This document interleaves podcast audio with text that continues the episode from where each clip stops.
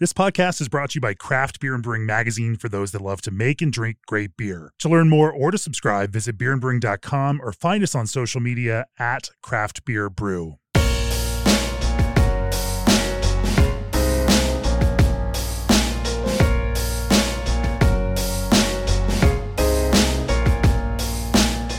For this episode of the Craft Beer and Brewing Podcast, we're in Chicago, Illinois. And in fact, this episode is going to air on the very first day of the Festival of Barrel Aged Beers. The reason why I am here in Chicago. Um, it's a quick turnaround on this episode, but joining me, uh, I actually hoofed it out on the train today to Geneva, Illinois. And we're sitting here in the Geneva Log Geneva Lagerworks side of Art History Brewing in Geneva, Illinois. And joining me are Tom Rau and Greg Browne from Art History. Welcome to the podcast, Tom and Greg. Thank you. Thank you very much. We've it's been this is a fun one to do. We I met Tom was it 2017 or 2018 at the uh, Brewery Accelerator event here in Chicago. It was 18. 18. Okay. Um, but we met right here in Chicago at, at the Brewery Accelerator event that we did downtown that year. And uh, you know, as we normally do in the Brewery Accelerator, we do lightning pitches that you know first night of the accelerator. Tom and his art history pitch won the lightning pitches that night, uh, and won a full page and won some other stuff, a full page ad and craft beer and brewing, uh, yeast pitch and and, and whatnot. And uh, you know, and so we have been paying attention to what was going on with art history. You guys opened up in 2020 uh, have expanded. And then the craziest stuff started happening. Like our writers, like Kate Bernot, pitched me on a story about art history. Um, you know, and it's fun to watch and see these things come back, things that I have not planted out there with folks, um, but that are stories that our writers have brought because you all have made some waves out here in the Chicago brewing world. Of course, Greg's got a long history here in the Chicagoland brewing. Uh, and this nice little web because uh, you know some other brewers that have trained under Greg, like uh, like Lane from Roaring Table, are also making their own waves here in Chicago. And so the connections are deep. Um, there's lots of great lager brewing. And the coolest part of it is that art history has been growing over the last several years by innovating by making traditional beers innovating by making lagers, innovating by making like working out deals with Binny's to to sell things like ESB and brown ale in a special series through this like and it is the coolest thing to think about innovation is going back to a lot of these traditional beer styles that need to be promoted, need to be loved, um, and there is an audience for if you just uh, connect them with folks. We're going to talk about lager brewing through this. We're going to talk about making some of those traditional style beers, and we're going to talk about the art history approach to making those beers. But first, G&D Chillers, the brewing industry's premier choice for glycol chilling, are proud of the cool partnerships they've built over the past 30 years. G&D Chillers has set the standard on quality, service, and reliability with 24/7 service and support. Want to maximize efficiency in your chiller? G&D's microchannel condensers are designed for less power draw. Their lighter weight and more compact design uses up to 70% less refrigerant which means a lower GWP and lower operating costs. Reach out for a quote today at gdchillers.com or call to discuss your next project. Also, this episode is sponsored by BSG and their partners HVG, who bring you the very best in German hops, including Amira, the latest from their hop breeding program. With its classic hoppy, slightly herbal, and zesty lemon aromas, it's the ideal hop for those looking to capture the traditional flavor of a classic German lager. Visit bsgcraftbrewing.com to learn more. And is your brewery making its own ciders, seltzers, and other beverages beyond beer? If you need a central source for fruit flavor, Old Orchard has you covered. Old Orchard supplies flavored craft juice concentrate blends to beverage brands for the production of beer, cider, seltzer, wine, spirits, kombucha, and more. Flavor your lineup and streamline your sourcing by heading to oldorchard.com slash brewer. Well, I want to dive into everybody's brewing history because uh, you all have separate histories as well as a mutual history. But Tom, why don't we start, uh, you know, talking about your own beer history and uh, you know what drove you and Cindy to to launch Art History Brewing? Well, I think uh, we have to look back to um, the late '80s when uh, the uh, growing up in Canada, we had access to a lot of English style beers, but there are a lot of controls in um, home brewing.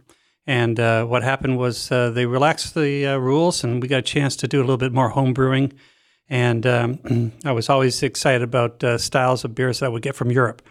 Um, we uh, Um, tried a little bit of home brewing, but I could never make never make a good beer that uh, I could actually uh, buy from uh, uh you know from you know from a from a store or get poured on a tap at a local pub.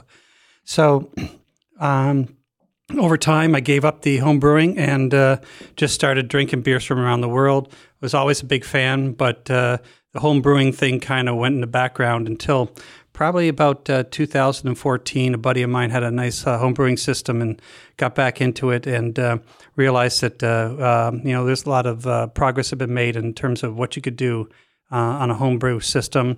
I got back into it myself with a with a homebrew system, and around the same time, um, found myself at the short end of a corporate downsizing. So I had to figure out what I wanted to do, um, and then I think the the bug was there, and uh, decided to think uh, about uh, getting a formal education in brewing at the time, thinking maybe I'd like to brew, but some smart people advised me that um, if you're going to get into brewing at this stage, uh, find yourself the best brewer you can, um, run the business, and uh, you know set up something that was going to be successful with a with a really good commercial brewing program. So uh, we um, Cindy and I decided that we would get into this business um, from a business ownership perspective.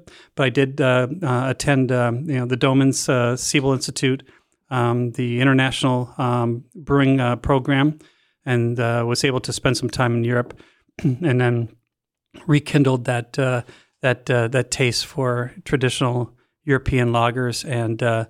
Um, and that really drove the decision that how we want to set up this brewery. And so the search was on about how can we find the best brewer who could actually uh, make that happen? And then I'll pass that on to uh, my colleague here. That that wow. led him to you, Greg. Wow, that's uh, got to live up to that. Uh, so I moved over here in '92 from Australia, um, and I didn't like your beer. Sorry. uh, so I figured I could do better myself at home. So I started home What's brewing. The, there's a Monty Python line about that, right? Yeah, probably. Um, so uh, I started home brewing and learning about beer. Um, and uh, I had a friend who told me that the map room was looking for someone to teach a beer school. Uh, so I went down and I did that. I did that for just over 20 years. Uh, it was at the map room that I met uh, Nick Floyd, and he told me he was leaving uh, to open a brewery. Uh, you might have heard of it. It's called Three Floyds. And so I went to work for Nick uh, at the Wine Cellar Brewery, and uh, he left to open open his brewery. Spent a little bit of time at the Wine Cellar. Uh, then I went to Siebel, um, '96. Got out of Siebel, uh, started working at Goose Island, uh, Fulton Street Production Brewery. Uh, worked with a couple of people there you might have heard of, Jim Cibak and Matt Brynildson. Uh, yeah, those guys. Yeah, I've always been surrounded by greatness. So, um, so I worked at uh, Fulton Street for Cibak for those who are he, uh, brewmaster for Revolution, and of course Brynildson, Firestone yep. Walker. Just, yep. just so everyone's clear. Yep. Uh, so left uh, Fulton Street to work at a brew pub in Wrigleyville. Uh, that was a little ahead of its time, so it only lasted about nine months. Uh, worked at a variety of brew pubs, pretty much exclusively brew pubs since uh, around 2000.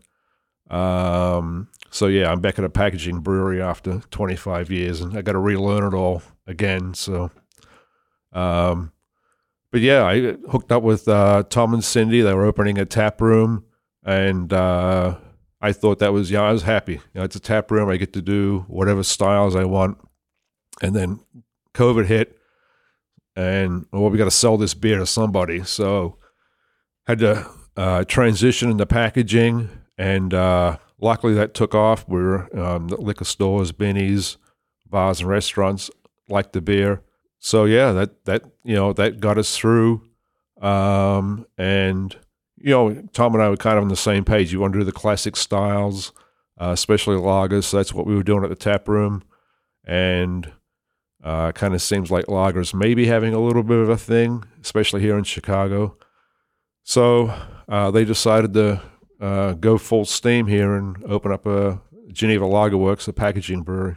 And so you went from a, what, a 10 barrel pub system to now, is this a 20 barrel kind of uh, multi vessel, Yep. uh, you know, production system here at Geneva Lager Works? Yep, went from your classic two vessel, ten barrel, um, you know, brew pub tap room system, uh, where I was doing my best to make good authentic lager, uh, kind of half-assing it mostly. So when we decided to do this, I'm like, we have to do it the right way. We have to do like a German style system with four vessels, uh, horizontal lagering tanks. Uh, I didn't do decoction, but I have a steam heated mash mixer. I can do as many temperature rests as uh, my heart desires. Um, so yeah, I wanted to do it right. You know, I mean, I- I knew that that would make a difference with the lager. Sure, sure. Well, we will talk about some of those difference makers. You know, you've had some, uh, you know, some very particulars in the way that you've set up that brew house in order to to brew exactly the way that you want to do it. But Tom, talk to me about, um, you know, this the focus of art history in terms of styles. I remember that lightning pitch a little bit, and you were talking about even then focusing on some of these classic styles, which really felt in 2018 like it was counter trend. And I think that might have been one of those things that everybody kind of like even if we wanted to say is that really going to work? You know there was also something about it that felt like maybe it was time that maybe that there is some space for this. And of course now you know we're absolutely seeing that. There is this lager renaissance between you know dovetail and goldfinger. You all i mean there's a uh, you know there's a whole bunch of, of fantastic and then you know not only that phase three roaring table everybody's making a lot of folks are making great lagers these days and I'm sure I'm leaving people out, and I apologize for that. Um, you know, but nonetheless, the competition is also really, really tight. You know, and so you have to make great lagers in order to to be able to be noticed for making that. Um, you know, talk to me about coming up with this because that's not all you make. You also make some IPAs. You also do feed the tap room with some. You know, even some hazy IPAs, uh, West Coast IPAs. You know, traditional beer might be the primary love, and there are multiple. You know, you'll have a different uh, German style pilsner, different Czech style pilsner on at the same time. Helles, uh, you know, dark lagers, all of you know, like this big spectrum of lager on any given time. Talk to me about developing that you know that beer plan for art history and what you wanted to be known for, and how you all went about making that work. I think it started when uh, um, took a trip out to the East Coast, and uh, you know we on we're on that uh, you know that classic journey to visit uh, Alchemist and Treehouse and Trillium, and um, you know and go and take a look at um, some of the best of the uh, hazy and the best of the um, the Northeast style that uh, was really really hot in like 2017 2018 and the original thought was you know i'd really would like to brew something like that. Um, then we ended up at jack's abbey and we started drinking some of their lagers and um, what really uh, struck us was the um, they would take a base lager and they would do a single hop you know version of it I remember tasting a Sabro hop for the first time in their base lager and saying, you know, there's something really unique that you can you can um, you know lagers don't have to be uh, one dimension. You can take a a really nice solid malt base and and, and treat it with a you know a different hop, a different um, um, a different even different ABV. And uh, that lightning pitch that I put together was really about um, you know the lagering tanks and doing different sort of um, single hop and different versions of lagers. I think that was the original um, thought process, and um, that was before going to Europe and then saying, well, there's something also really special about noble hops and the traditional styles and and um, uh, you know in the classic uh, you know uh, hop uh, varietals. So um, coming back here, there was a, um, a a period of time where we said, well, we don't want to give up on the IPA. We don't want to give up on you know what people are drinking because you know as a business you have to you know um, attract as many customers as possible. But um, there was a space. There was a space for lagers. There was a space for doing something special, and so. Um, um, through a uh, common acquaintance, um, you know, I got uh, uh, introduced to Greg, and um, we had a phone call, a couple of emails, and it really was, um, you know, what what sort of classic styles do you like? And his was like, you know, uh, I really like a Northern German Pils. I said that's kind of my second favorite style. I really like a Czech, you know, pale lager. He goes, that's my second favorite style. And from that point on, I think we kind of knew that hey, if we could do this, then you know the ba- and get the basics done and do it well, then I think we can um, we can uh, uh, expand and try other things. And you know, we weren't thinking about you know West Coast cold IPAs at the time um, or uh, anything like that, but it was really about uh, uh, trying to um, you know at least get the basics done. And so I think uh, Greg and I did like 13 batches of um, beer in my garage in 2019 and it was on a five barrel, a five gallon Blickman system. And I had all this stuff. I had the hop rocket. I had all this pumps and all this stuff. And he looked at it. He said, "Yeah, get rid of all that. Just give me three vessels. Give me some, you know, temperature control, and we'll make the beer." And we got rid of everything except, uh, you know, the real basics. And he showed me process was the the key. And it really didn't matter. You know, the system is important to a certain degree, but the the, the process was the key. So his last batch of gravitas on the five gallon Blickman system. We actually put a, um, a sixtel of that uh, as we were opening the tap room, and it was gravitas. And you could not tell the difference between that gravitas and what he was brewing on the 10 barrel, you know, commercial system that we had.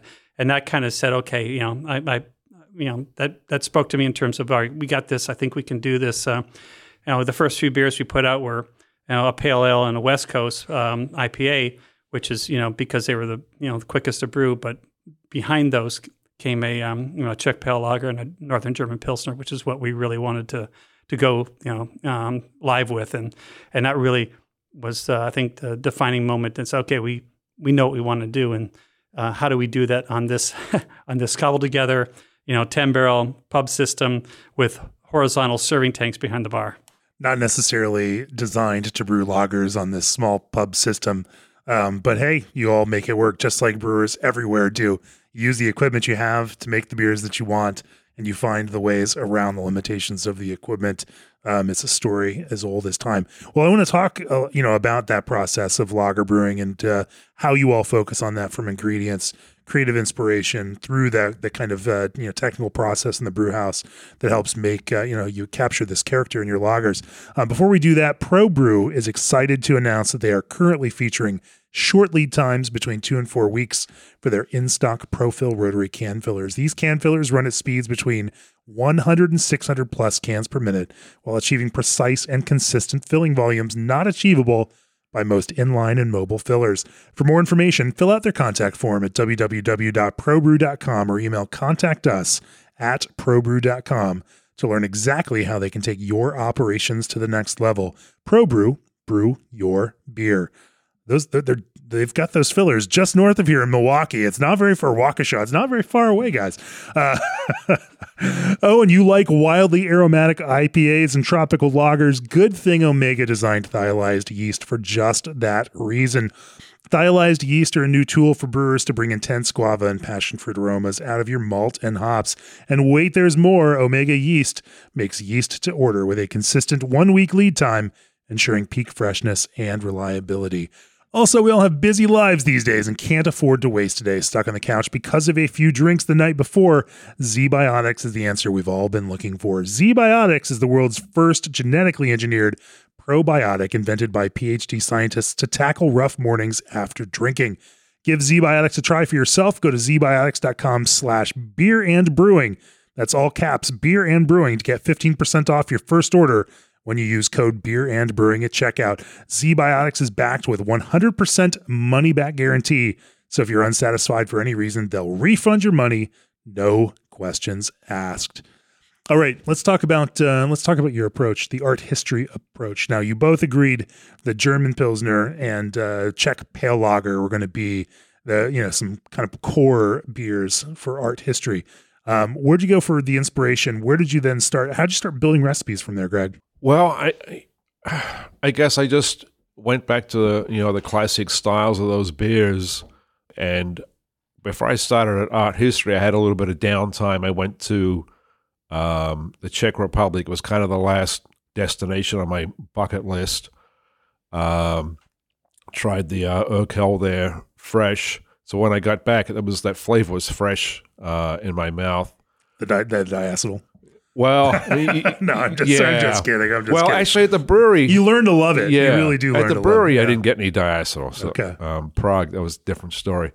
That's So- true. The the Urquell in the the uh, at the brewery tour Right. that's open fermented in the basement. Oh, It, even though they'll tell you that oh, it's just like our. It is. It is its own beer. that was one of the happiest moments of my life was Yeah. getting that beer out of that tank. Um, so uh, when we were doing our pilot brewing, um, I think one day we were brewing uh, our hazy IPA, which uses a lot of Golden Promise.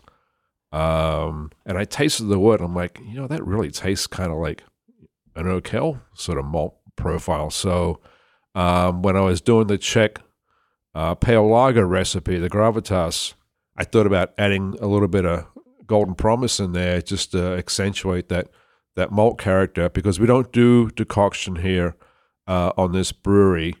Um, so I needed that malt. Uh, so we add, I think it's about 20% golden promise, and the rest is uh, Bohemian Pils malt. Um, and we use uh, a hop from Michigan. We use the Zupa Saz. We don't Mhm. use the, the Czech Saaz. It has a little more fruit character to it, but it's a much higher alpha, so you don't have to use as much. And to me, I, I wanted to use the Urquell yeast, uh, the authentic yeast, um, the notorious diacetyl producer. So I get that. I, I think that's key. I think that yeast, the only way I can describe it is that to me, it has a little bit of a shortbread sort of character to it. It's just a very distinctive flavor that you get from that Czech, that Urquell yeast. Um, and then as far as the North German Pils goes, my favorite beer probably on the planet is Bitburger. Um, so I basically wanted to make a Bitburger. Um, so I use a, a very light colored malt. Um, use Tettnang, that whatever hops I use, I guess. you say light colored malt. What do you mean? Uh, it's it's uh, best Heidelberg, and that's about a 0.8 to a 1.2 Oh, right. color. Really, yeah, really light yeah, Pilsner. Yeah, yeah. The hops, I I think it's a secret, whatever Bitburg uses, but I use uh, mostly Tettnang, a little bit of Pearl, uh, and I'm looking for that nice dry North German Pils flavor with that that bitterness, but not too much sweetness. Um, that's that's those are probably my two favorite beers. So that's kind of where I, I I came from to to get those recipes. Let's go. I want to come back. Let's start start with the Czech Pilsner because I want to dig down on this a little bit. I think it's interesting that you might blend two row in with Pilsner malt to build this kind of idea of body in lieu of some of the decoction that otherwise Yeah. might uh, capture that. I mean, when when Joe and I were in the Czech Republic earlier this year, I mean, you, everybody heard it on the podcast. Brewers described those their beers as sweet. Yeah, Like you won't find a, a single American brewer who's going to def, you know call their pilsner a sweet. But yeah, every single Czech brewer will use the words they will use the word sweet to describe their, their beer. That it has the sweetness to it, and that sweetness is the the key to drinkability, the pitelnost. You exactly. know, um, you know, be, they because these beers have heavy hop loads, they also have to have this malt character that they they call sweet. We wouldn't. I mean, we're in full pastry mode here in the United States, and so sweet has a whole different connotation in Right. beer here. You know, but for that, you know, so so you know, talk to me. I think that's an interesting way to go about solving that problem in in lieu of decoction. Um, you know, how did you de- uh, develop the ratio for this, and uh, you know, h- how have you tweaked that over time? Um, and how do you really think about what exactly that uh, you know that malt character, that golden promise does? Well, one thing I discovered, I'd always wondered, how does Urquell get that color just using Pilsner malt? And it's it's always when I get a Czech Pilsner somewhere at a brewery, and if it's not that color, I'm like, that's that's not a Czech Pils. That's you know like a German Pils. You have to have that color, I think, to call it a Czech Pils. But when I was doing the tour of Urquell, on the wall they had this schematic, you know, like the generic schematic every brewery kind of has.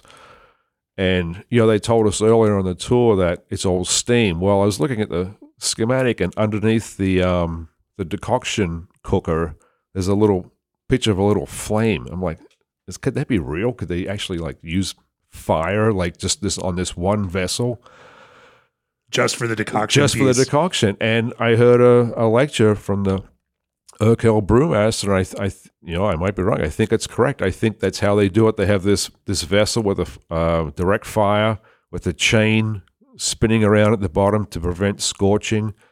And that's how they develop that color and also that sort of slight melanoidin flavor. And so th- the way I get that is to use this golden promise, just a little bit of this golden promise, which just sort of uh, amplifies the, the malt character a little bit. Does it give you enough of that melanoidin, you know, kind of note? Then uh, it it wouldn't seem, you know, just you know from the surface that uh, you know might be the same kind of uh, you know character. Probably not. Probably not. I'm not trying to call you out on it. I'm just uh, curious to like. Unless Tom and Cindy want to buy me a direct fire cooker with a chain spinning around at the bottom. Sure, sure. Um, but yeah, I think it's enough. It and- needs a direct fire uh, system now. Sure. but there is that flavor in Urquell, Right, right. and and you're right. It is under attenuated. That's part of the character of that. They they want it under attenuated. Um, but you've got to have that flavor. Well, I think that decoction also just uh, locks in some unfermentable, you know, Yep. um, just just because, just through that process. And so, you know, maybe I don't know if I call it under attenuated as much as like it, there is just something that won't ever be able to attenuate. And it, you know, it's that weird thing where it strikes you at first as a little bit sweet when you start drinking it, and then it creates that magical dryness as it finishes because the beer's dry. Exactly. it just dries you know it, it, it changes over time. And so it feels like as you start taking a sip that oh this is delicious you know and indulgent. And then by the time you finish you're like oh i need to take another sip right? It's it's it's a masterpiece, and one of the great things about being here in Geneva, Illinois, and I was very happy to hear this uh, when I came on board. Is the crazy thing is the whole water supply of Geneva, Illinois, is RO water, um, and they just allow enough to bleed back in to give it like the barest amount of mineral content. So we have super soft water here. Uh, so you know, I'm responsible for some of the quality of the beer. I think the water is responsible for a lot of it. Um, it's just the perfect uh, base to make that style of beer. I mean, I really don't do anything to it. I just add a little bit of uh, acid to, for the pH, but th- the water is just unbelievable here. And you go, you know, one town either side of us, and the water's horrible. yeah Um, so yeah, we're very lucky in the, in that respect. sure let's keep talking about that czech lager you also want to you know keep some body in the beer um, you know is there anything particular to your mash you know you're, you're obviously going through a step mash process here um, you've also built here at Geneva Lager Works. You've built a lauter tun uh, you know, with some dimensions that'll specifically allow you to mash and lauter in the way that you want to do it to be gentle on these beers. Talk to me about that. So I do. Um, I'm sure I'm pronouncing it completely wrong, but I do a hochkurz, uh, which means short and hot, um, which is something I hadn't heard of up until like five years ago. And I, I was doing some reading, and I started, you know, learning about this, which is sort of the German cheat for decoction. Um, it's a two-step mash. You do a, it's about a, uh 64 uh, C up to about a 70 C. Uh, so what would that be? About a 147 up to about a 158. Uh, so you do those two steps and you sort of maximize your, uh, you know, your beta rest and your alpha amylase rest. Um, so I do that, and I was doing it at the taproom brewery, but I was I was doing it just by pumping in hot water from the hot liquor tank and kind of you know guesstimating it. Uh, here, I just push a button and the mash mixer does it automatically. Um, but yeah, I want to, you know, I want to hit all those all those numbers and uh, you know get as much And it's a fast move then between the two temperatures. yeah, it's usually it's like thirty minutes at one, about a twenty minute raise, and then a thirty minute at the at the next one. And what is the, you know, conceptually, what is that, uh, you know, that mash regimen? What is the intention? What does it do to duplicate uh, or replicate the idea of a decoction? I think just going through those temperatures. Uh, so with the classic decoction, I'm no expert, but you know you start kind of low, and then you use the decoction to, to go th- slowly Right. through all the temperature steps. Um, this kind of uh, replicates that in some way. Uh, is you just as you go through, you hit all those all those temperature Mm. points. Cool, cool. Um, know, but then you also within your lauter tun, you've built an oversized lauter tun, not for the reason that a lot of brewers today are doing it to make giant double IPAs, triple IPAs, or uh, Yeah. imperial stouts, you know, with uh, you know gigantic mash bills, but so that you can uh, maintain a you know a grain bed that's uh, Right. rather low. Talk to me about right. Yeah. So at the at the uh, taproom brewery, uh, we had the two just the classic two vessel system. Uh, it was undersized for a for a ten barrel system. So the grain bed and the combi mash lauter was it was probably like two feet deep for just a regular twelve Plato beer. Which you know you read any good brewing text that's completely you know wrong. Uh, so over here, uh, we have the nice oversized lauter tun. It's a 20 barrel brewery. The lauter tun's probably, you know, for a 25 barrel brewery. So the grain bed depth on a 12 Plato beer is probably never more than a, a foot deep. Um, and just the efficiency from the taproom brewery moving over here jumped up like 10%. Yikes! Are there any other in, addition to efficiency? Are there any you know flavor benefits in terms of you know like tannic malt extraction or uh, you know distracting flavors that that you know more gentle mash approach produces? Uh, yeah, I, I- you, if I mean the quicker you can get the the wort through the grain bed, um, you know, it that probably cuts down on the amount of tannins you're you're pulling through, um, and you know you're obviously extracting more wort from from the lauter tun. Um, we don't have to run the rakes at all; it pretty much just you know works its way through. So. Hmm. So we've talked a little bit about the you know the Czech pale lager. Let's talk a little bit about the you know the northern German Pils a little bit more. Um, you you know similar mash regimen on that. Uh, uh, that one I imagine is all pilsner malts, just because it has to be so light and uh, uh, and so focused. Right. So the the North German Pils, that's pretty much all uh, German Pils malt. Uh, nice light colored malt. Uh, same Hochkurz regimen uh, as the Czech lager. I just want a nice dry, dry uh, character to that beer. Mm-hmm. Um, we hop it with uh, Tettnang and Perle.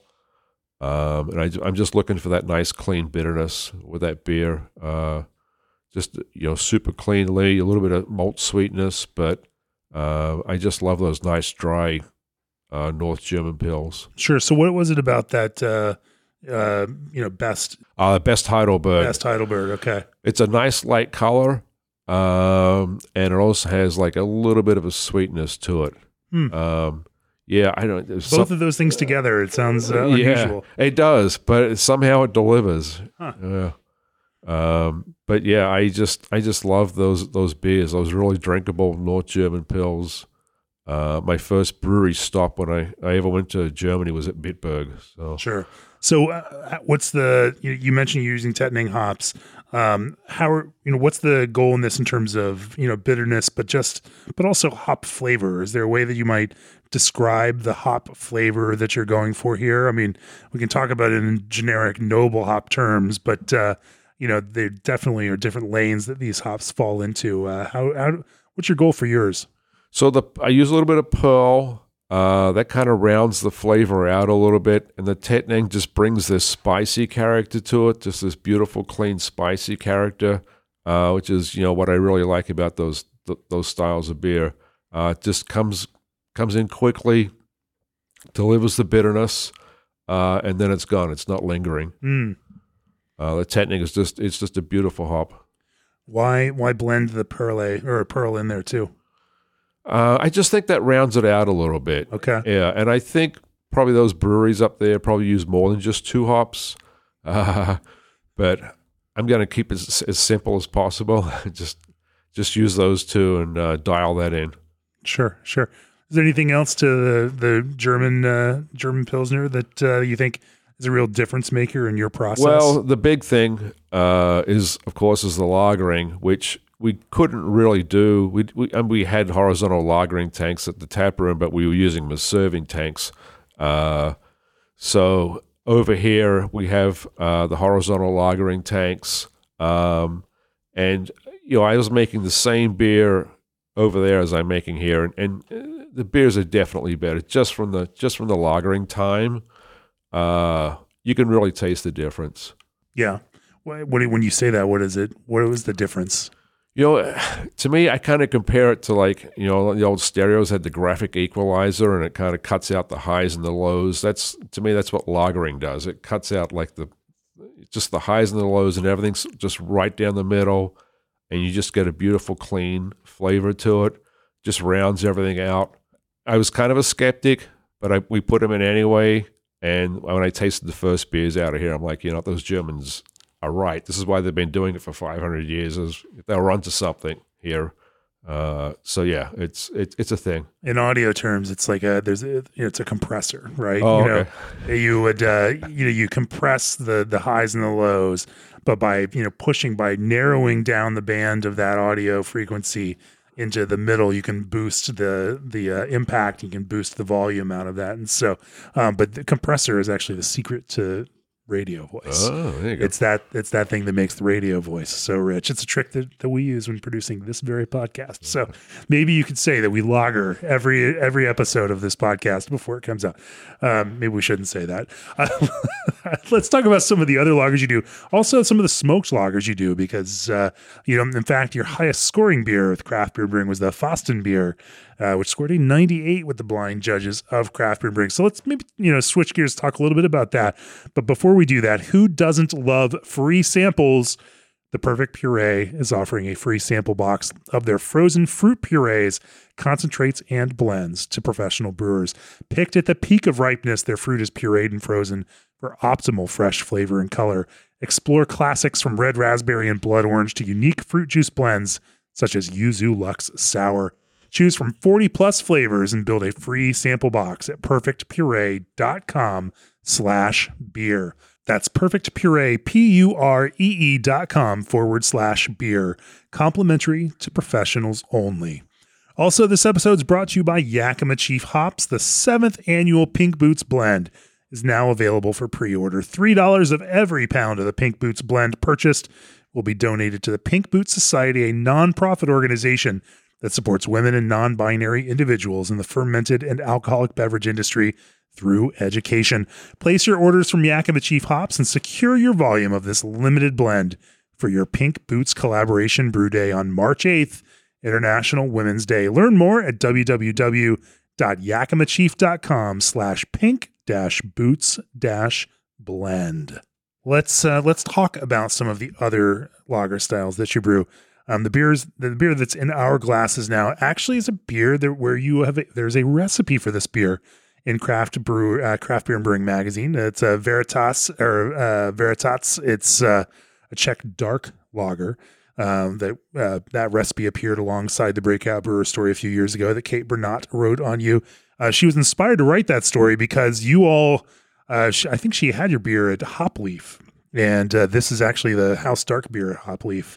Um, and she pitched us on writing a story about you. It's like, oh yeah, yeah, I know art history. Uh, so, uh, so she wrote the story. You all contribute to this. And if you are a subscriber to Craft Beer and Brewing, you can go on uh, on our digital archives on the website and on the app and uh, dig up this recipe or uh, search for it on the website and uh, make your own version of it if you choose to. But let's talk about this one, Greg. Talk about brewing dark lager in the Czech vein. Again, where, where was your inspiration?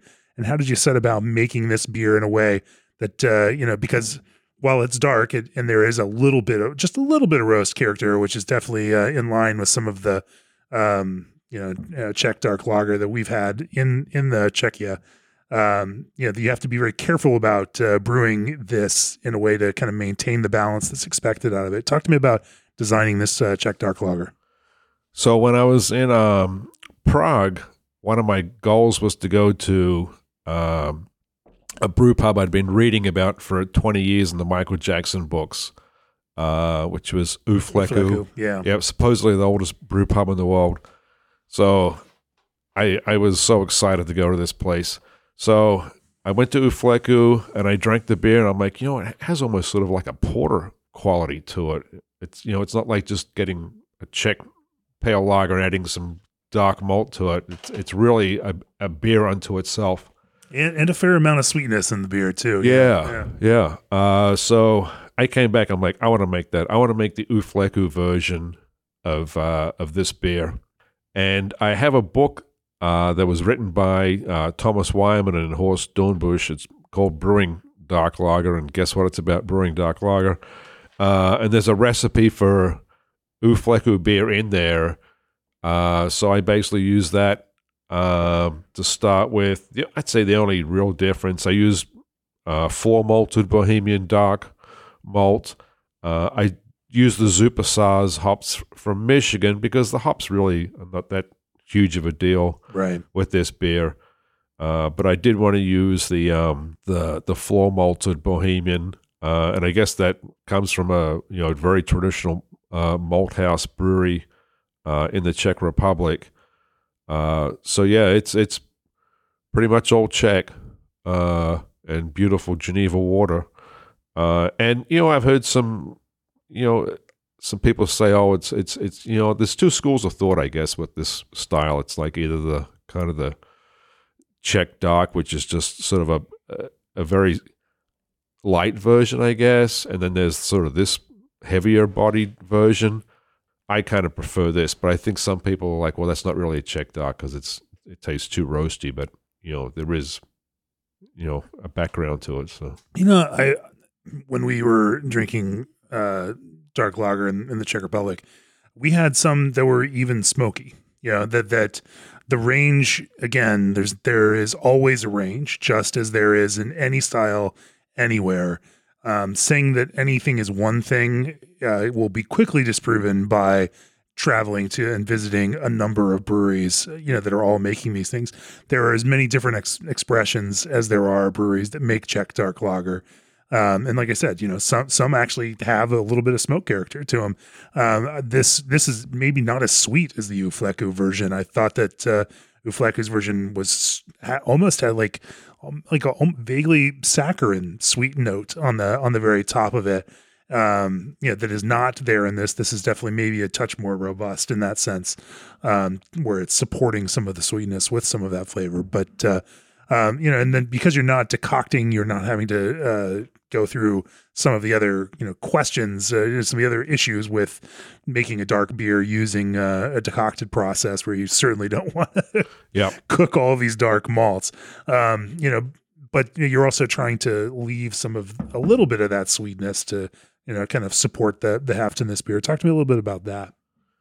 Well, I just you know I didn't really want a beer that was if you closed your eyes it would kind of just taste like a you know like a Czech pale lager. Um, I wanted something that stood by itself uh, and had all those notes to it. And like I said, I, to me the U Fleků is very sort of porter like. I mean, I don't know any of their fermentation temperatures or you know their process, but um, I really wanted to get close to that and and do something that you know that kind of pay tribute to that. Sure, sure. Um, and you know, in terms of uh, you know sweetness, where does this where does this beer finish?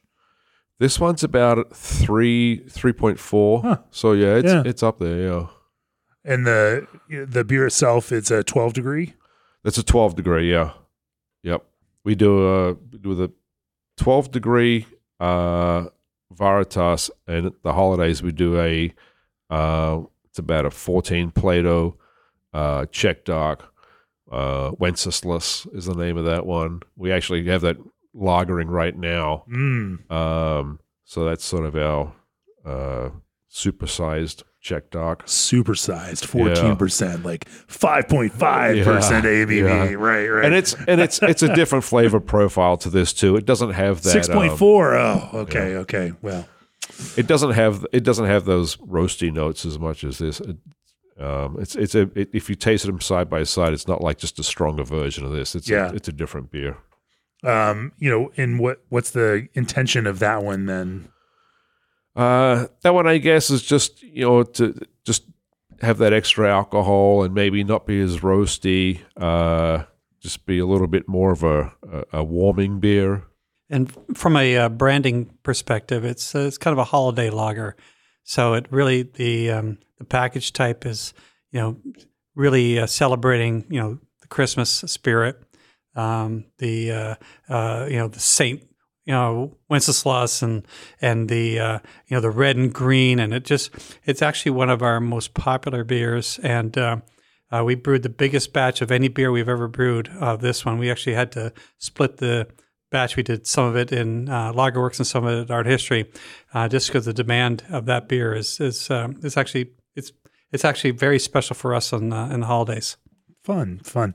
Let's talk about making smoked beer because uh, there were, as we were over at the tap room before we walked over here to the the Lagerworks production brewery, um, several, several, four, four smoked beers on uh, on the tap list. That's uh, it's a bold move. So I think it starts with um, in the summertime we uh, we like to do a smoked Helles. Um, we take the um, Good Morning Munich sort of uh, you know kind of starting point, and uh, um, correct me if I'm wrong, Greg, but uh, we're probably in that 12, 13 percent of the, the malt bill is is, uh, is smoked malt, and that one is um, is probably just using your uh, your um, you know Weyermann smoked uh, you know beechwood smoked, Yep. and and then we kind of said, all right, let's keep a couple of those because you know we don't want to have uh, let Dovetail have all the fun. and they did they did kind of promote this uh, October as Rauch Beer Month, and you know we're we're all in. And so last year we had two beers. We had the um, we had the Rauch beer, which is our um, uh, Goodnight Bamberg, which is about a forty percent or a, a bigger um, Beechwood smoked. It's a true Rauch beer. It's it's uh, uh, very similar to what you would get in um, in Bamberg. But then we did a smoked tober, which was uh, uh, a smoked wheat malt. Right. It's Yeah. the oak smoked wheat from from Weyermann. Yeah. Yeah, and that was uh, sort of taking our fest beer uh, and extending because we'd always sell through our uh, our Oktoberfest beer, you know, towards the end of September, and we just want to keep going. So we would uh, uh, release a secondary version of that fest beer as a smoked version and carry that through October. So now we have this um, uh, oak smoked wheat malt fest beer. We had this beechwood smoked sm- Helles that's uh, uh, coming, you know, uh, the last you know vestiges of the summer. Uh, we have the Rauch beer, and then just for good measure, um, we did a smoked porter. So that was cherry wood smoked porter, and that was done by Carolyn over at Art History. And uh, we kind of add that to the mix, and we said, you know, if we're going to do smoke, we're going to do smoke. And so all those beers are pouring, and uh, they're actually, you know, um, a very big percentage of what we've been pouring in a tap room Really, all October. Really, Yeah. just because of October being smoked beer month. That's right. We we uh, now we'd like Thank it- you, Dovetail, but you can't have all the fun yourself. You yourselves. can't have all the fun, and we'd like to make it bigger, but uh, you know, there's a I think there's a top you know a top limit to how much smoke beer you can do. So maybe you know four is uh, might be the limit, but again, Fasten beer, which you earlier mentioned, could be our uh, uh, our uh, you know our Lenten smoke. So we're going to try to do something every season. So um, you know there'll always be a smoke beer available. That's fantastic. They had uh, you know Fasten beer, Lent beer uh, on at Schlenkerla when we were there in March this year, obviously because of because we were in the middle of Lent, and um, you know, man, I mean, really, just a you know a beautiful, slightly larger version of the Märzen, and uh, Yes. um, just just slightly more alcohol, and uh, you know, but beautiful. Nonetheless, let's talk about uh, your approach. Obviously, there are a variety of approaches. If you look at it in that uh, traditional Bamberg way or Bamberg way, you know those those brewers making their own smoked malt, you know, can make it the way they want to make it. So they're making 100% smoked malt beer. You know, I was talking about this earlier today with another brewer. You know, when we are looking at it from the Weyermann standpoint, Weyermann is designing smoked malt so that, uh, knowing that it is going to be a specialty malt that you are adding into your recipe as a specialty malt in addition to base malt. And so it has an intensity generally to it that uh, is there in a way that is meant to be used in a different kind of way than some of these other be- uh, other you know malts in, in smoked beer, and that is going to define the way that you design a beer recipe about this. So you know, as you're thinking about designing smoked beer, like even a light smoked beer, like a smoked Helles, you know, how, how do you how do you start thinking about that, Greg? And how how do you work smoked malt into that beer in order to keep that smoke and balance in the right kind of way? Well, when we first talked about doing a smoked beer, Tom was like, "Well, let's do like 100% because that's what Schlenkerla does." And I'm like, "Well, you can't use 100% because it'll be a pale beer. You know, you have to if you're gonna make it the same color, it has you know you're gonna have to add some specialty malt. And you're right; it's the process is completely different from the way Schlenkerla or Spezial does it. it's part of their malting process. They make the uh, they make 100% of their malt exactly the right color and their exact spec Right. that they want it to be with the exact right amount of smoke Right. to make their beers. Yeah. Right. So when you're doing it here, uh, you have to take into account that, yeah, that this this has been, you know, processed in a different way. So I think the max I've ever done is about sixty percent. Um, Still a good still a good amount. Yeah.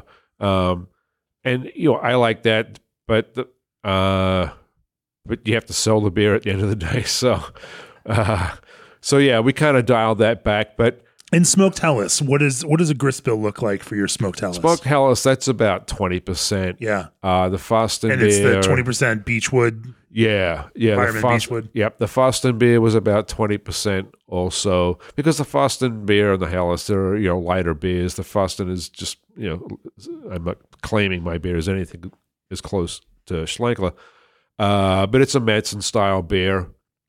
Um, so yeah, we just kind of want the hint, that sort of background flavor. Sure. Um, and with the Smoketoberfest that we did, it's only about 12%. So it almost, the only smoke sensation you really get is this sort of drying, oaky, sort of barrely uh, flavor to it. Uh, but I, I I love smoked beer. I mean, I, I've Bamberg might be my favorite German city. Uh, You know, I've been there multiple times. I just love drinking that beer, and I think everybody here should know about it. Um, and it's not for everybody, obviously, but Bamberg is amazing. Yeah, oh it's so God. it's amazing. and that beer is Yeah. just so great. And even the area, you know, the whole Sure. Franconian area is just beautiful, and there's so many great beers there. Um, so we just wanted to double down on it and, and you know promote it in our own small way. And uh, Do you adjust any other parameters to the Helles? Uh, you know, do you you know adjust any you know the kind of uh, you know finishing gravity or try to leave a little bit of sweetness to to balance out some of that smoke character? Is there any are there any other parameters that change there uh, other than the smoked malt?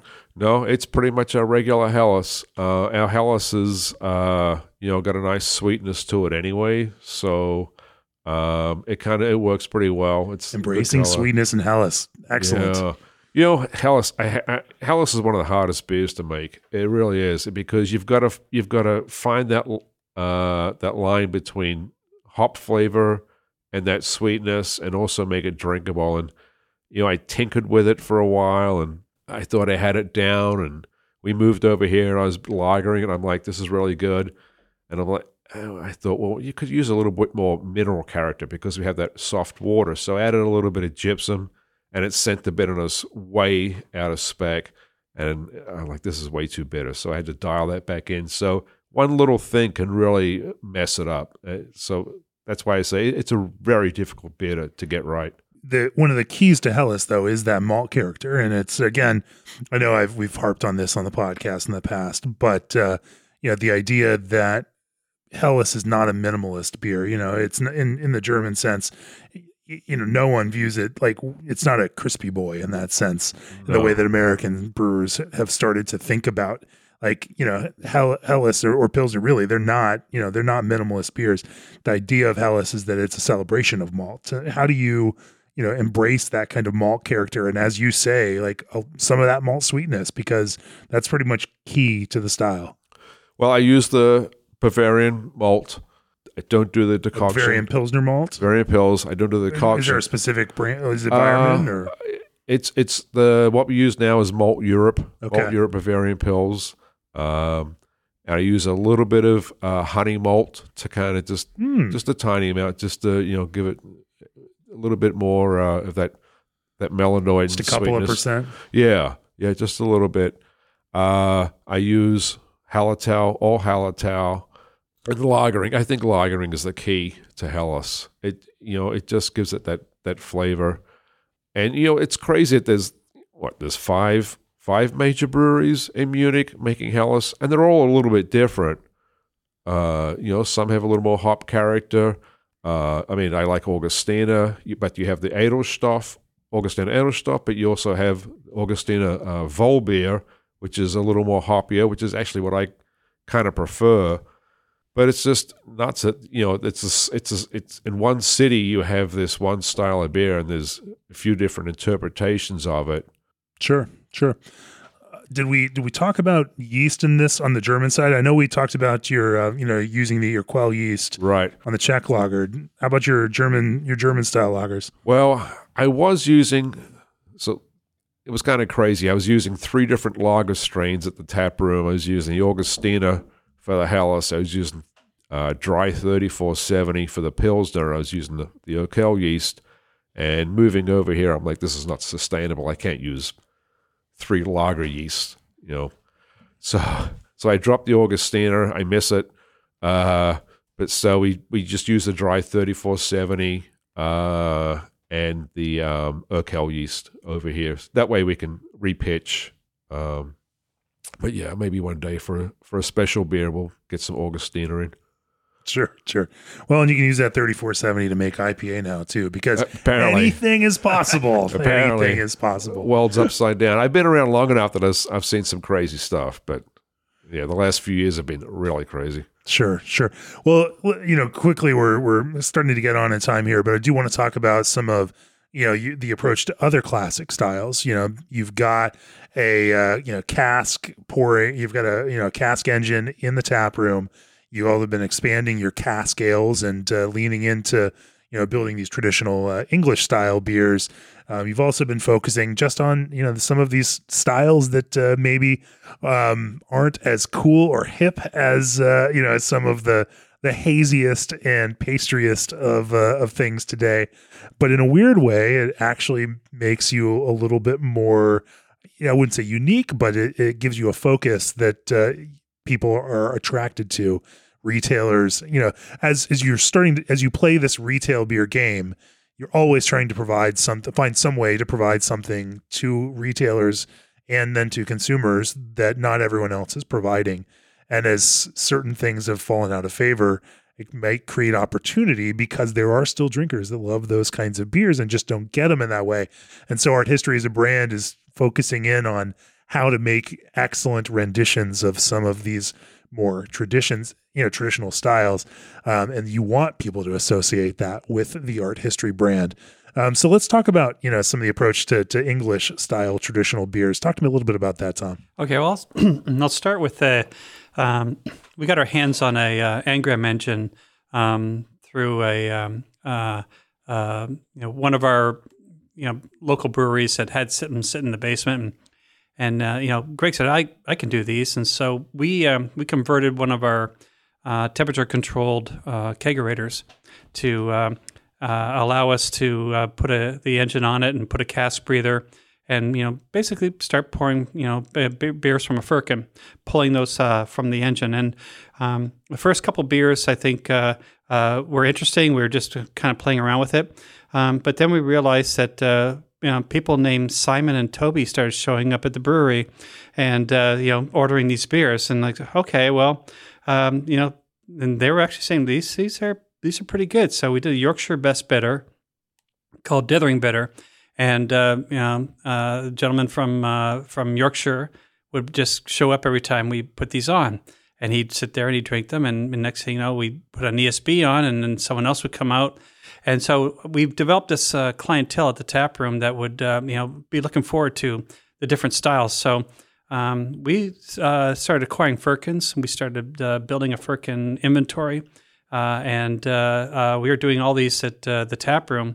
And then um, as we moved to Lagerworks with the production side of things, um, things got a little serious. So uh, now we're looking at 20 barrel batches, uh, putting half of that into firkins, um, you know, canning most of it and only having a little bit of draft. So really, it's uh, it's packaging and uh, and firkins, and um, we're seeing some of the um, the customers in uh, Chicago uh, maybe dusting off some of the old engines that they've had sitting around that maybe they stopped using 10, 15, 20 years ago. And we've got a couple of accounts that are just um, uh, have re-energized the whole um, uh, marketing and uh, positioning of these. And next thing you know, uh, we get these firkins into circulation. Um, and for the first time in our history, since we've opened the tap room three and a half years ago, um, a cask beer was the number one selling uh, pint or number one selling draft beer in the tap room, beating out Gravitas, which has been you know basically our number one selling um, draft beer off the Lucre in the tap room since we opened. Uh, so uh, Dithering Bitter, Yorkshire Best Bitter, um, uh, basically became number one selling beer in the tap room. So uh, we got a second Angram engine. We're looking at maybe you know expanding, um, you know, having a couple of these on. And now we're looking at different beers that we brew that, you know, we could pull a couple of firkins of this. And, um, and we have a couple customers who are saying, yeah, show us the, the variety. And we see a couple of our um, uh, other breweries in the city starting to do this. Some, you know, may have been associated with Greg in the past, and some maybe not. And uh, um, we're really excited about, you know, building this uh, this pub ale series and uh, having something available in a rotating fashion uh, with uh, uh some of our customers. And um, you know, the tap room has really been, uh, you know, the uh, I think the the driving force behind it. But I'll let Greg talk about how he how he does this because it's just um, you know these are beers that um, they're very different from anything else we brew, um, but they are in in on brand or traditional. Um, they're authentic, um, and you know people know that. I'm here for the cask beer renaissance. Greg, uh, I never thought I'd live to see that one. You know, every every few years we we run a little feature package on cask ale oh, just to remind people God. it's still there. Yeah. We've got to bring it back, and and yeah. I joke about this, but every uh, you know, eventually we'll get it right, and eventually it'll be on the the front end of a new trend, and we'll we'll have been there. Right. Even though even though we've been there recycling, you know, not recycling, but uh, you know, revisiting the topic uh, every few years, just because you know we just got to you got to plant those seeds. When it's right? the when it's the cover story, I really believe it. We've we've put uh, cask ale on the cover in the past. I mean, we're a wonky uh, beer magazine for brewers. We can get away with that, and some other people can't. Um, but let's talk about how you how you uh, you know uh, set about designing a proper proper cask ale.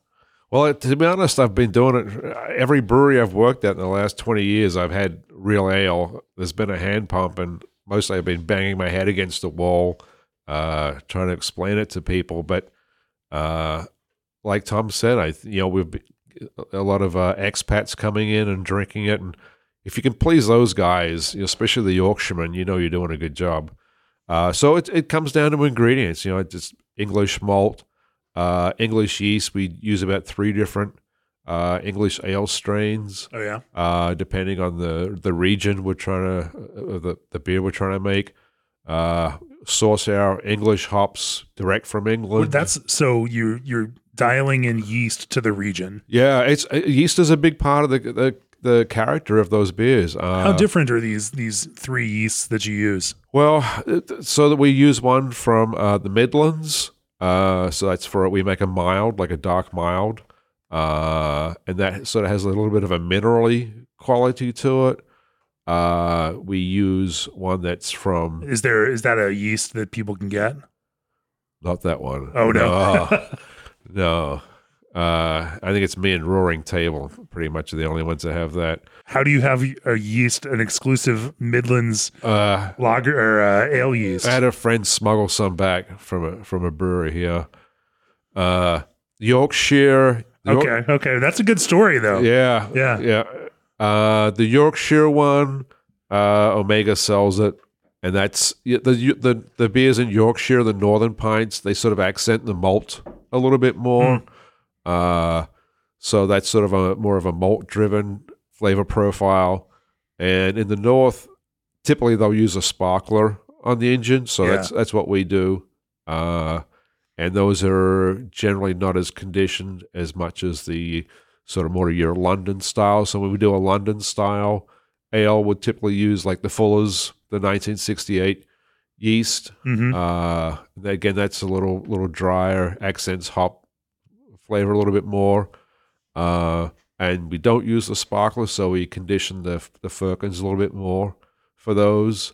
Um, What's the sparkler do in that scenario? The sparkler, it's it's it it almost nitrogenates the beer. So you're forcing the beer through those little little holes right. in the sparkler, and just all the all the gas just breaks out and has that. It looks like a Guinness cascading. Sure. Uh, I think a big part of why it sells at the tap room is the engine is right there in front of the customers, and they see this beautiful show And they're like, well, what is that? And then, you know, they see the bartender pulling on the, the engine. Uh, so it's all, you know, it's, it's actually, you know, it's kind of a show and, and they want to try it.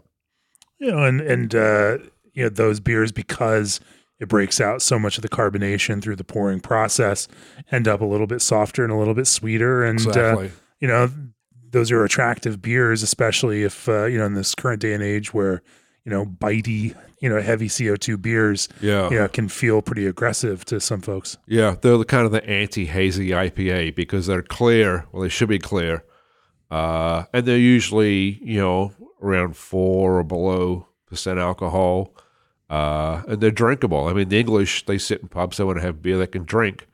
Uh, I don't know how many pints of hazy IPA you could drink.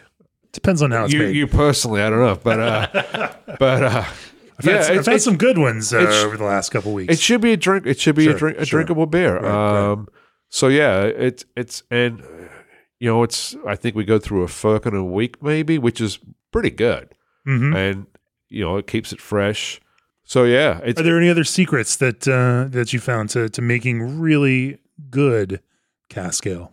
it's it's a lot of work, especially when you're doing you're filling the casks and you're priming and you know you're adding the finings and you're dealing with the casks. You know, it, it's probably a lot more work than a lot of people want to deal with. And then if you send it out, uh, which we do, we only send it to accounts that we know Right. know what they're doing. Uh, this is probably why it's not that you know big a thing. Is because a lot of times it's not good. You know, it's not it's not done properly. So yeah, it's it's it's a, it's a lot of extra work. But Sure. It's it's a labor of love. Yeah, the cleaning side is uh, another whole side of things. Yeah, yeah. Some of these firkins come back and uh, I don't know what they put in them. But. I don't know. What did you put in them? Yeah. Well, you know, I always say just because there's just because that bunghole is like two inches wide doesn't mean you can throw like uh, fruit in there. It's that's not why it's not why it's like that. Okay. So hopefully they're not adding their own adjuncts to your uh, English ale Right. firkins or or whatnot. Yeah. Uh, um, anyway, nonetheless, well, we've been talking for a little bit while uh, for a while now. Let's uh, let's zoom out a little bit. You know, you all opened Tom in the the midst of the pandemic in 2020. Couple years in, you find this success making traditional styles, making a lot of lager. You decide to expand. You open up Geneva Lager Works here, a production brewery uh, in the same town as the Taproom Brewery, um, with this big focus on on expanding on lagers. Now you all are in an aggressive growth push. Um, you've got salespeople selling art history beer. You've got some key accounts at some really, truly world class, influential beer bars like Hopleaf, um, yeah, Beer Temple, others here in Chicago. Uh, amongst those that know beer, they're embracing your beer and uh, you know, and also telling a great story about quality, you know, for art history. What what's next? What do you hope to achieve over the next five years? You know, what where do you see art history going? Where do you hope this is uh, when we continue to talk? And I, I come back to you five years from now. Um, what will you have hoped to achieve by then? I think one of the first things that we started thinking Because about was we are at five years since we first met. Yes, what's, right. what's the next five years look wow, like? yeah. Well, um, I won't be retired, that's for sure. Uh, so I think that um, what we're experiencing now is um, the um, uh, we we went in a lot of different directions, especially with having two breweries. We have a ten barrel system, we have a twenty barrel production system. So we've been able to kind of spread our wings a little bit. Uh, we've done things like fruited sours and uh, uh, West Coast, uh, you know, um, you know, we've done cold IPA. I mean, we're trying a lot of different things, but in the end, I think what it's going to come down to is um, we're gonna we're gonna find that there's probably a core.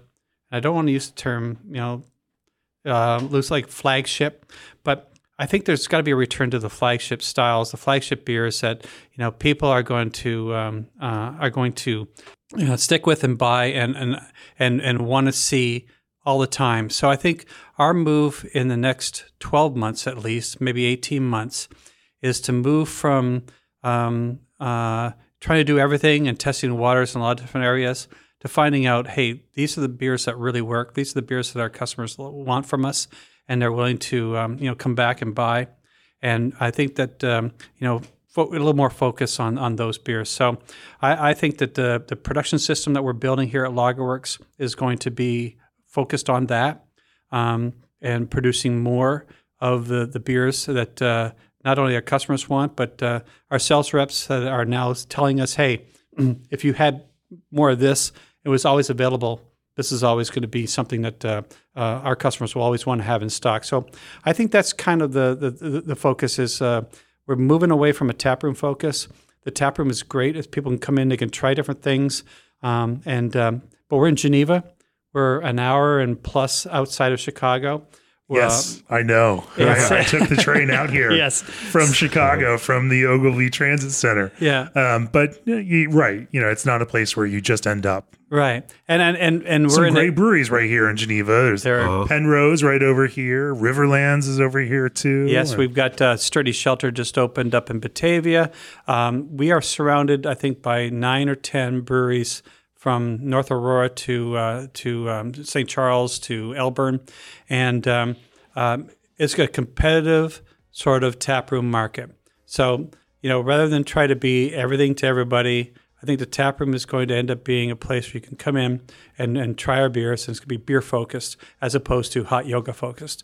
And um, I think that's uh, on the taproom side, but on the production side, um, get down to hey, we're going to be reliable for producing the beers you love. Um, um, maybe not everything, but a really super core of, uh, of beers you love, and always be available.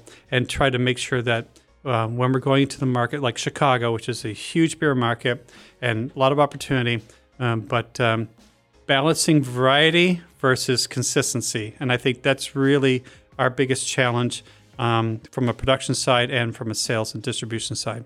Well, I can't wait to talk to you in five years and see how this is all working out because the beers now are fantastic and it's great to get out here and see what you all have built and now both of these locations out here in Geneva and that is a great place to bring this to a close. G&D Chillers has set the standard on quality, service and reliability with 24/7 service and support. BSG and HVG bring you the very best in German hops including Amira, the latest from their hop breeding program. Try Old Orchard's flavored craft juice concentrate blends in your next craft beverage. Omega's stylized yeasts bring intense guava and passion fruit aromas out of your malt and hops. ProBrew has rotary can fillers in stock with a two to four week lead time. ZBiotics is the world's first genetically engineered probiotic invented by PhD scientists to tackle rough mornings after drinking. If you're a pro brewer, request your free samples today from the perfect puree and $3 per pound ordered of the YCH Pink Boots blend will be donated directly to the Pink Boots Society. If you've enjoyed this episode and all the rest that we've put out there for you, go to beerandbrewing.com, click on that subscribe button. And if you're a subscriber, of course, you can go dig up uh, in our archives, whether that's on the website or whether that is uh, in the app where we have the entire, uh, all the back issues of craft beer and brewing back to the very beginning, all accessible to subscribers. However, you want to do it, um, you can access the recipe to Veritas, the, the Czech dark lager that we were talking about today. A recipe that Greg had, has written up for a homebrew scale for you brewers out there. Um, Tom, Greg, if people want to learn more about art history, whether it's in real life, whether it's out there on the internet, whether it's finding it at a local retailer, uh, how how do they find you all? Well, arthistorybrewing.com is a website. We're also on social media with Art History Brewing, um, Twitter, uh, Art History Brew One, and um, you know, basically, uh, you know, reach out and you know, give us a uh, give us a shout out on social media, and we'd be more than happy to engage and tell you a little bit about what's going on and what we're doing. Appreciate you both talking to us uh, about how you brew lager. Cheers. No problem. Thank you. Cheers.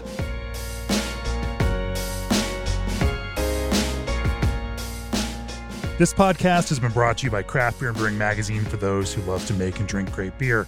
To learn more or to subscribe, visit beerandbrewing.com or find us on social media at Craft Beer Brew.